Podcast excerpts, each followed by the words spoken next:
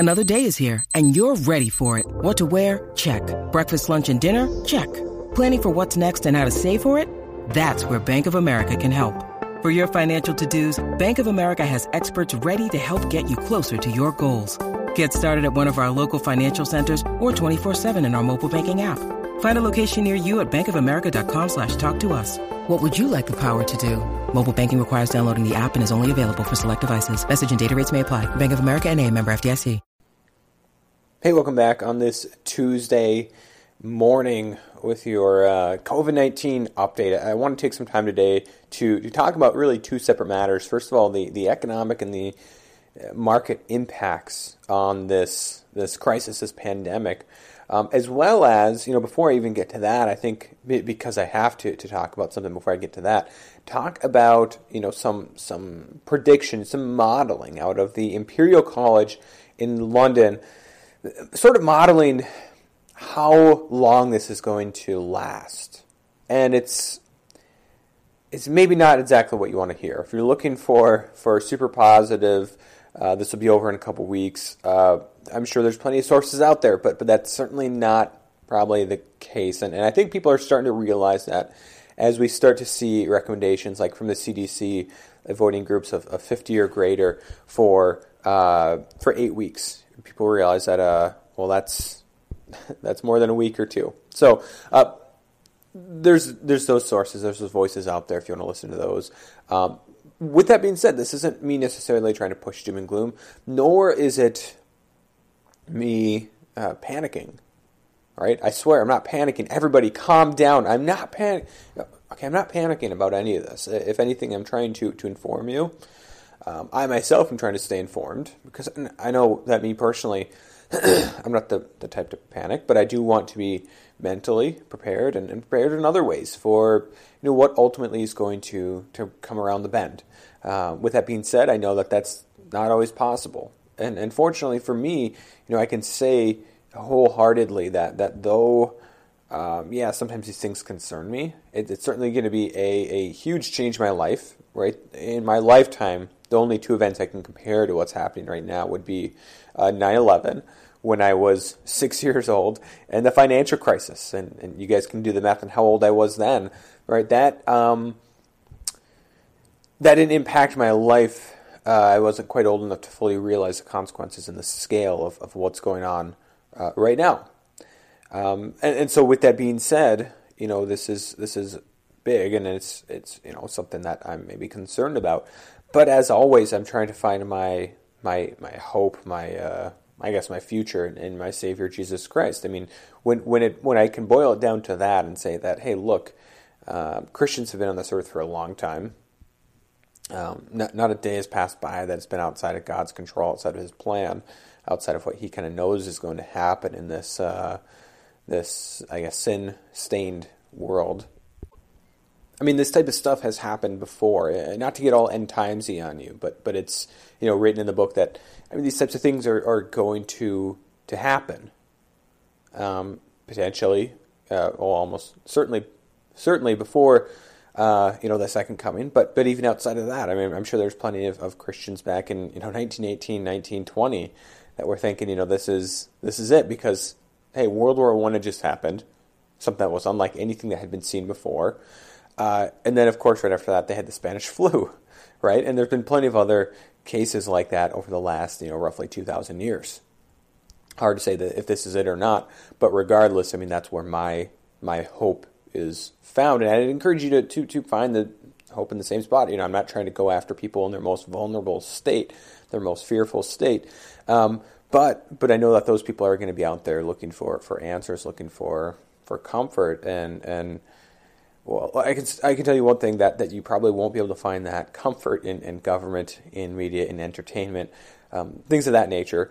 Certainly never to the level that can be offered through again my Savior Jesus Christ. But anyways, get into the main topics of today. And again, before I get to the financial topics, before I look at the long term impacts of this, I just quick recap as far as what's happened since yesterday, since I recorded yesterday. First of all, on the market side of things. The stock market, the Dow Jones, had one of its worst days on record.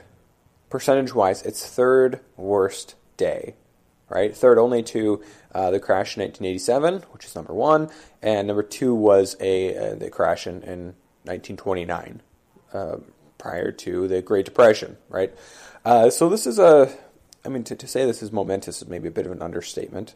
Again, I said it several weeks ago, and I'm trying not to be prideful about it, but defining an event of our generation, I think, should be a term that we can use to describe something like this COVID-19 pandemic. It's not an outbreak anymore. As we're coming up on to today, by the way, it was almost 3,000 points, I think, in the S&P 500. As we're coming up on today's open, actually, we're about 13 minutes from the open. I'm recording this 8:17 right now, Central Time.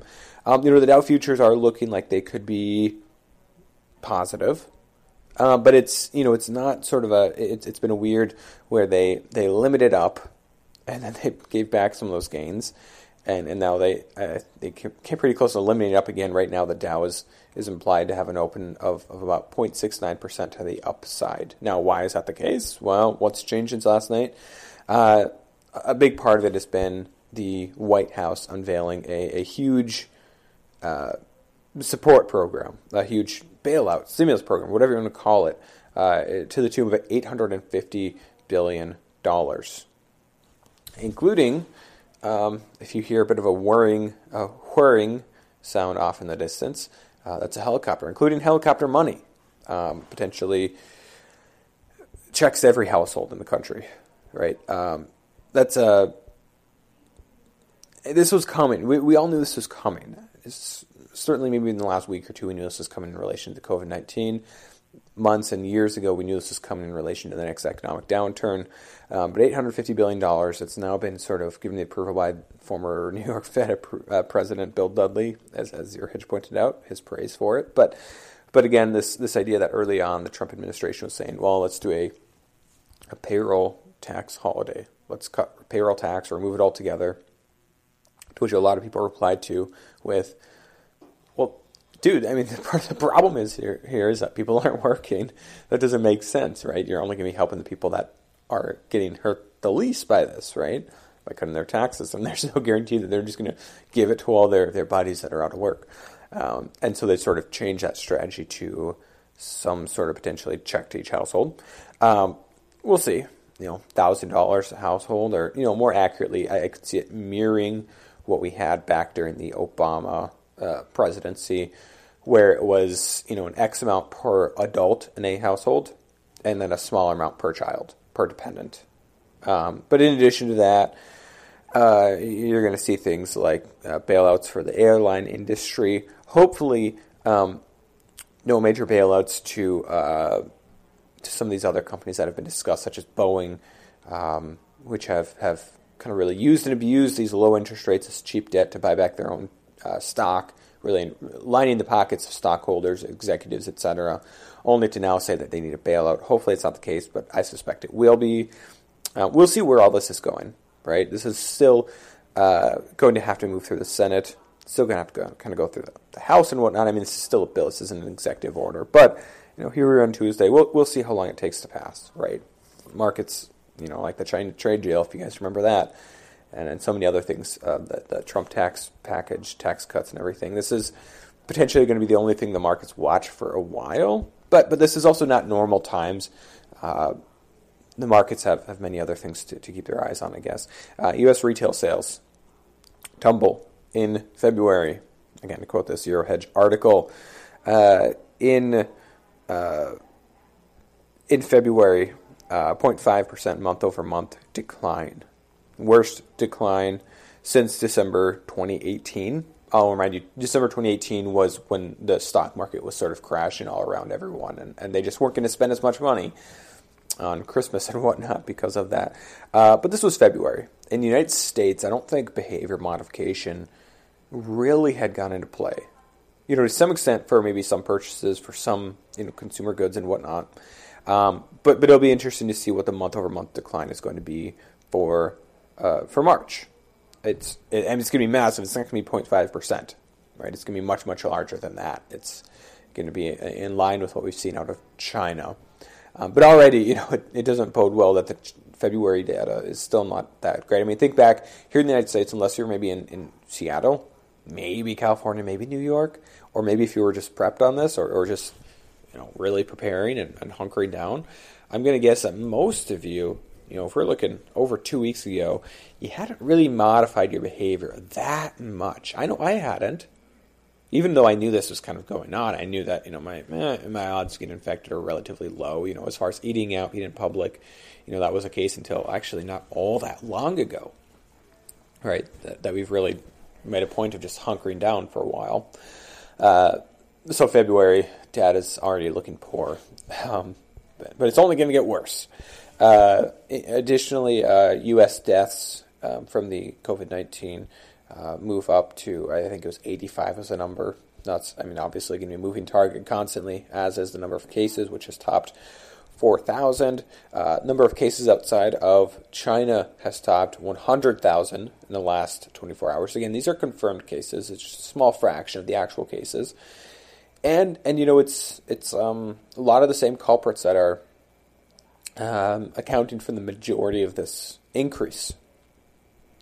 Italy, which continues to really show it's not under great control.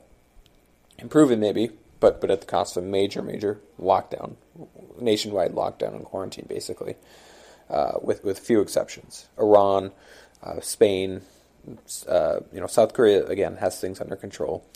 Germany, France, United States, all big contributors to that. And then right below that, there's a whole bunch of countries that lower in population, but are still 1,000 plus and are, on their path to being, as far as per 100 people, the number that are infected, on their path to looking like Spain, Germany, France, U.S., Italy, including Switzerland, Netherlands, the U.K., Norway, Belgium, Sweden, Austria, Denmark just shy of 1,000, Japan just shy of 1,000. Some other ones, Malaysia has been increasing at a pretty good clip lately. By good, I mean not a good clip at all. And that's something that I think it's, in a country like Malaysia, it's been there for a very long time. It's just now that they're maybe testing for it a little bit more. Singapore has shown a bit more of an increase lately, but certainly nothing maybe exponential at this point. I go down the list, there's a lot of other countries that are on this list. To list a few, countries like Pakistan, Thailand, Indonesia, Egypt, the Philippines, India, a whole host of countries that just don't have the infrastructure to test, and therefore we can't really trust the data, but it's moving up. We know it's there, probably in pretty large numbers, and it's, based on their climate and based on their own individual healthcare system, culture, etc., the actions being taken as far as social distancing. It'll be interesting to see how it impacts them relative to how it impacted China, Italy, South Korea, etc. It's hard to say. Is it going to look something similar to what's happening in Iran?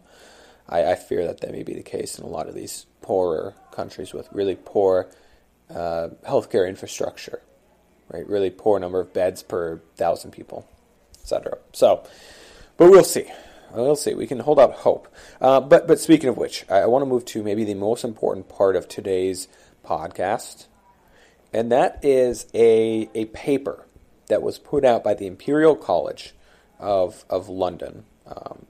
These guys in many ways have been on top of this outbreak from the beginning. One of their more notable, I guess, scholars there was this Neil Ferguson, who predicted early on, these what some people thought was alarmist that I can't remember the number, 60 to 90% of people would contract it. I don't remember the exact numbers, but he put out these numbers out there and people said that's alarmist, and now people are realizing, it's become a bit more of a mainstream idea. Well, anyways, what they're looking at here is the effect of what they call NPI, non-pharmaceutical interventions, to reduce, the title of this, and I'll leave the link to this because I think this is important, impact of non-pharmaceutical interventions, NPIs, to reduce COVID-19 mortality and healthcare demand.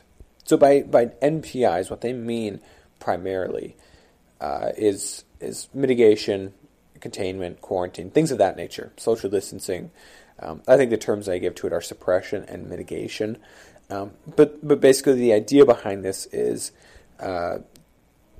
changing behavior to flatten the curve, right? And so what they have actually on their on this thing is looking at, you know, if we're talking at some point in, you know, March or April that we're going to put all these things in place in terms of case isolation and household quarantine, closing schools and universities, case isolation, home quarantine, social distancing of 70-year-olds and greater, you know, looking at all those things, or the over 70s, looking at all those things and how they impact the curve. And along this same chart, they'll show the what they call surge critical care bed capacity. You know, so whenever the number of critical care beds, the demand is greater than there. If you're struggling to lose weight, you've probably heard about weight loss medications like Wegovy or Zepbound, and you might be wondering if they're right for you. Meet PlushCare, a leading telehealth provider with doctors who are there for you day and night to partner with you in your weight loss journey. If you qualify, they can safely prescribe you medication from the comfort of your own home. To get started, visit plushcare.com/weightloss. That's plushcare.com/weightloss. plushcare.com/weightloss. Capacity, extra people are going to die, you know, than is necessary. So the whole goal behind this is to keep that below that threshold. And basically what you can see here is that by doing all those things individually, it's nowhere near enough to suppress this. Ideally, what they show is that to have this under good control, you're going to need to do preferably school and university closure, if possible. But again, that's been up in the air because you're really taken away from the healthcare system when that's the case, especially... I guess I think of it in two different ways. First of all, you may be impacting the future of healthcare workers coming onto the field in the next year, which may be very important. I'm talking new nurse grads, new med students, etc., doctors ultimately, by closing the university. But schools, high schools, elementary schools and stuff, you're taking away nurses, doctors, etc., that now have to stay at home with their kids or something along those lines, daycare. But anyways, they look at, you know, if you combine case isolation, household quarantine, general social distancing, then you can bring down the number of cases much faster than if you do any of those things just individually. Sort of a no-brainer here. But the key takeaway from this is that if in this scenario, you do this for about 3 months, bring all those things down, you can once again get the number of, you know, the demand for critical care beds below the threshold, below the capacity. But within a couple months, a month or two after that, and once you take off these restrictions, the cases spike back up again. And it looks different based on what you did. If prior to this second spike, this resurgence, you know, took actions that allowed a greater number of people to be infected, you know, the second spike is actually not as big because of this level of, I don't know if herd immunity, but at least a large amount of people that are infected, right? Herd immunity, I think, has to deal more with spread. So maybe that's an accurate term, but also just the idea that there's less people to be infected. That's going to slow down the spread, but also slow down the amount of people that actually are sick because a lot of them got sick before, right? If you took much, much more drastic measures the first time around, the second spike is going to be worse. Now, that's assuming that the second spike is not mitigated with the very same techniques that were used to slow down the first spread. And you kind of see where this is going, but the takeaway from this is that we're talking about a 3-month process, a 3-month of making these changes to your life, making these changes to society. And once that 3 months is over, there's a pretty good potential that things are going to spike back up again. Now, that's not a certainty. Not at all a certainty. Because potentially, depending on what country, what region, which city, state, etc., you can put in practices like tracing cases and contact tracing and greater levels of quarantine, etc., to maybe entirely eliminate it in a given region or town in those 3 months. That's real possibility. Would be difficult, though, in some places. I'm thinking places like New York City or San Francisco or Seattle. Additionally, you also have the risk of cases being imported. I have low confidence that some of these countries in South America or Africa or Southeast Asia are going to do as good of a job mitigating the spread. We'll see, but certainly tracing the contacts. And so then there's always the possibility for reintroduction from another city, another town, another state, or another country. And what you get after that eventually is that spike back up again. Just like we've had this ramp up from mid-January till now, same thing happened would happen again. And once again, those same techniques to mitigate the spread would have to be put into place. And so that's sort of the gist of this article. The gist of this analysis is that this may become the norm, this idea of case isolation, of home quarantine, of social distancing, especially for the elderly, but really across population, potentially school and university closures, periodically to suppress or mitigate the spread until, well, one of maybe three things happen. It burns itself out in the population. Everyone gains some level of immunity, which is not a sure thing. There's some evidence actually with past coronaviruses that immunity goes away after some period of time, maybe not unlike the flu, maybe because it's mutation, maybe it's because I don't know all the details to it. There's the possibility for mutation to a less transmissible or less lethal bug. That's a real possibility. And then, of course, there's the possibility for some therapeutic treatment that is going to significantly change the outcome of a lot of these cases, or a vaccine, right? But we're still many, many months away from that. And so why am I talking about this? The reason I'm bringing all this up is because of how it relates to, first of all, us as individuals, as a society, really driving home the point that this is not, as Michael Osterholm, renowned epidemiologist from my home state, Minnesota, I think I was talking about him recently, recently speaking in my hometown, Duluth. This isn't a Minnesota blizzard, though that's how many people are preparing for it. It's more so a Minnesota winter, which is a pretty long process. You know, we're still in the grips of winter right now here in northern Minnesota, and we started back in November, maybe October, right? Depending on how you count it. So this is going to be a long, drawn-out process, and once we do ultimately sort of come out of hiding, right, we run the risk of those cases going back up again. Unless, of course, we have an intervention, a vaccine, a really effective therapeutic drug, something along those lines.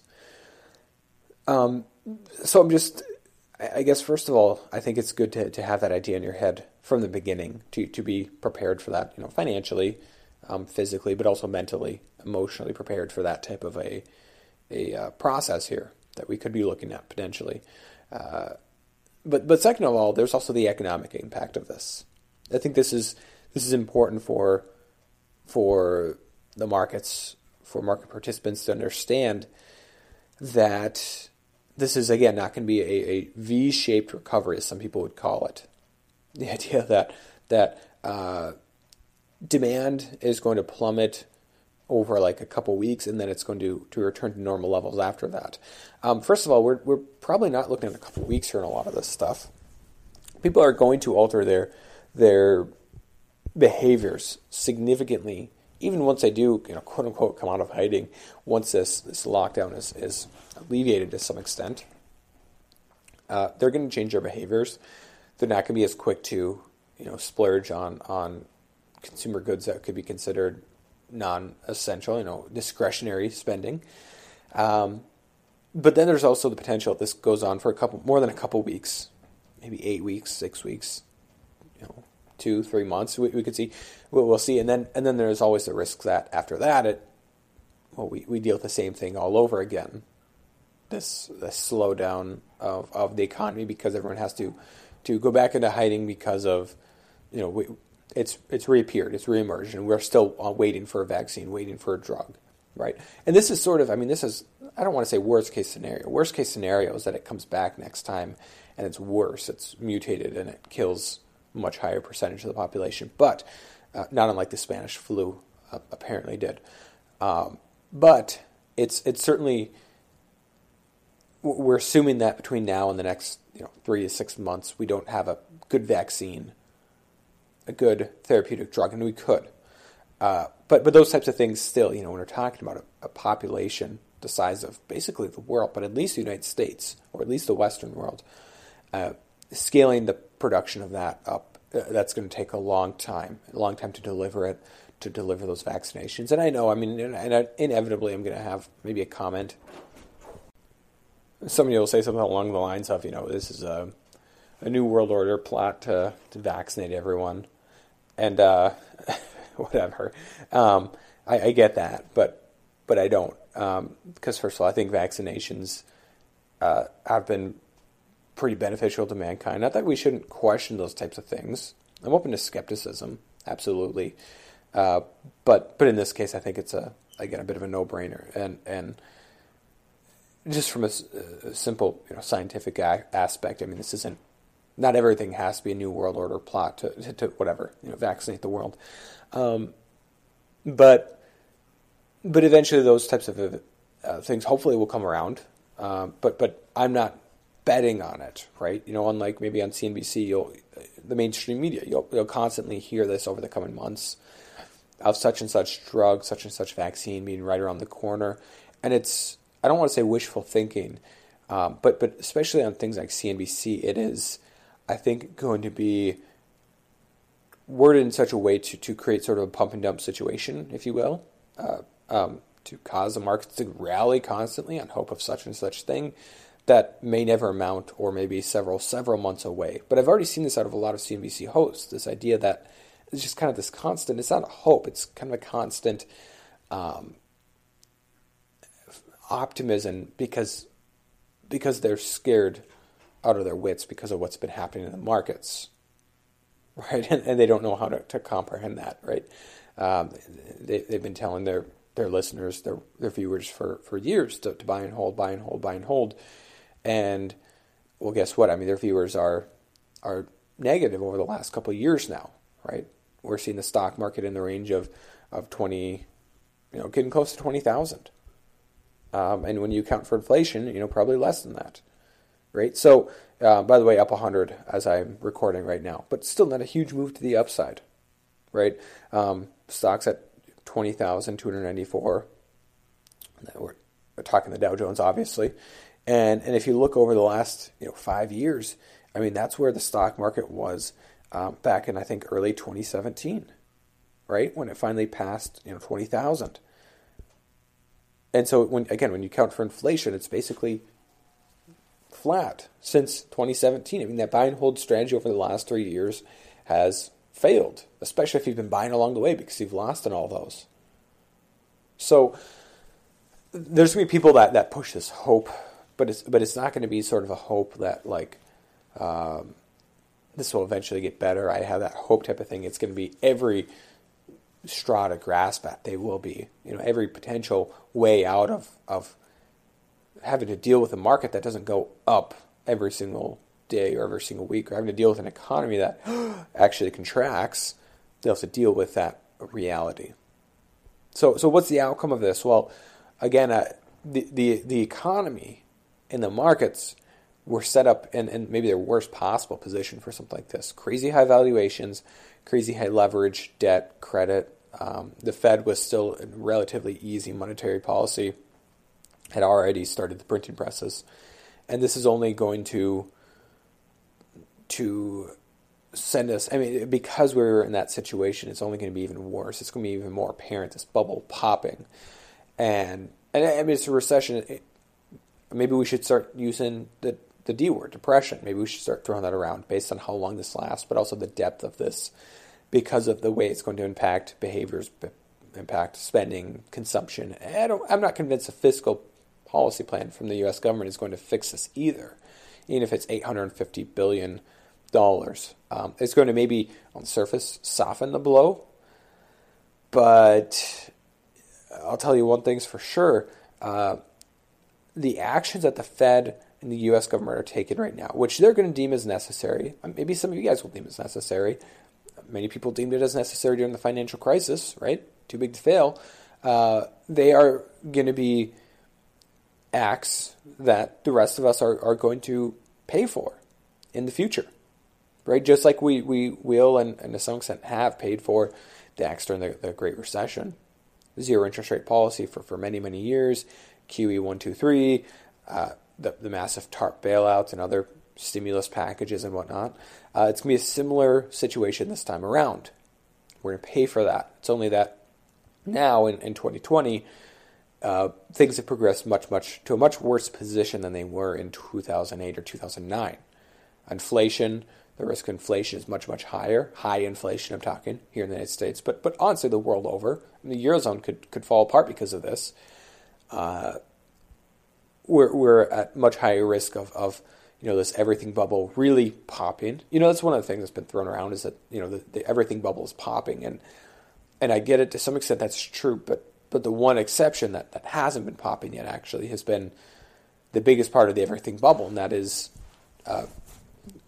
government debt, especially the United States government debt.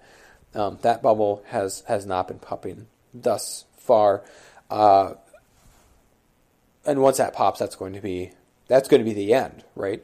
And so when you see the government floating out $850 billion of stimulus, you can already see that they're going to be taking in less money through taxes.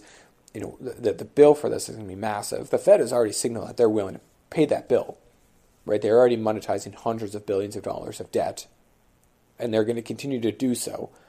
It's Jerome Powell's whatever it takes moment, a little more dramatic than Mario Draghi's, but that's what he's faced with, and they're going to monetize that.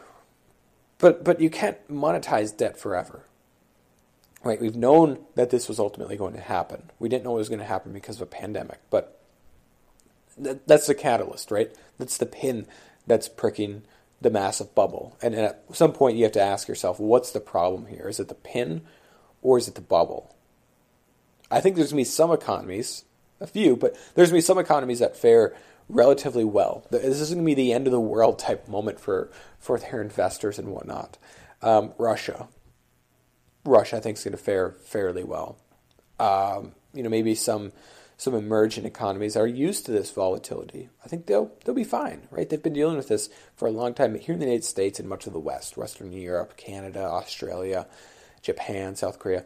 I mean, this is going to be a departure from the norm. It's going to be, I think, psychologically a double whammy of the social changes because of the COVID-19 virus, but also the economic and the financial changes because of potentially a very drawn-out bear market and a major recession or potentially depression that could extend far beyond the resolution of this COVID-19 problem. So, as always, I'd like to thank every one of you from the bottom of my heart for tuning in to today's podcast. Stay tuned for tomorrow's. I appreciate every one of you sort of following along with me on this path. As crazy as it is, as I said at the beginning, I know where my hope is found. Certainly, good idea to start asking, for every one of you, start asking yourselves, where's your hope found? As always, thank you from the bottom of my heart for tuning in, and God bless.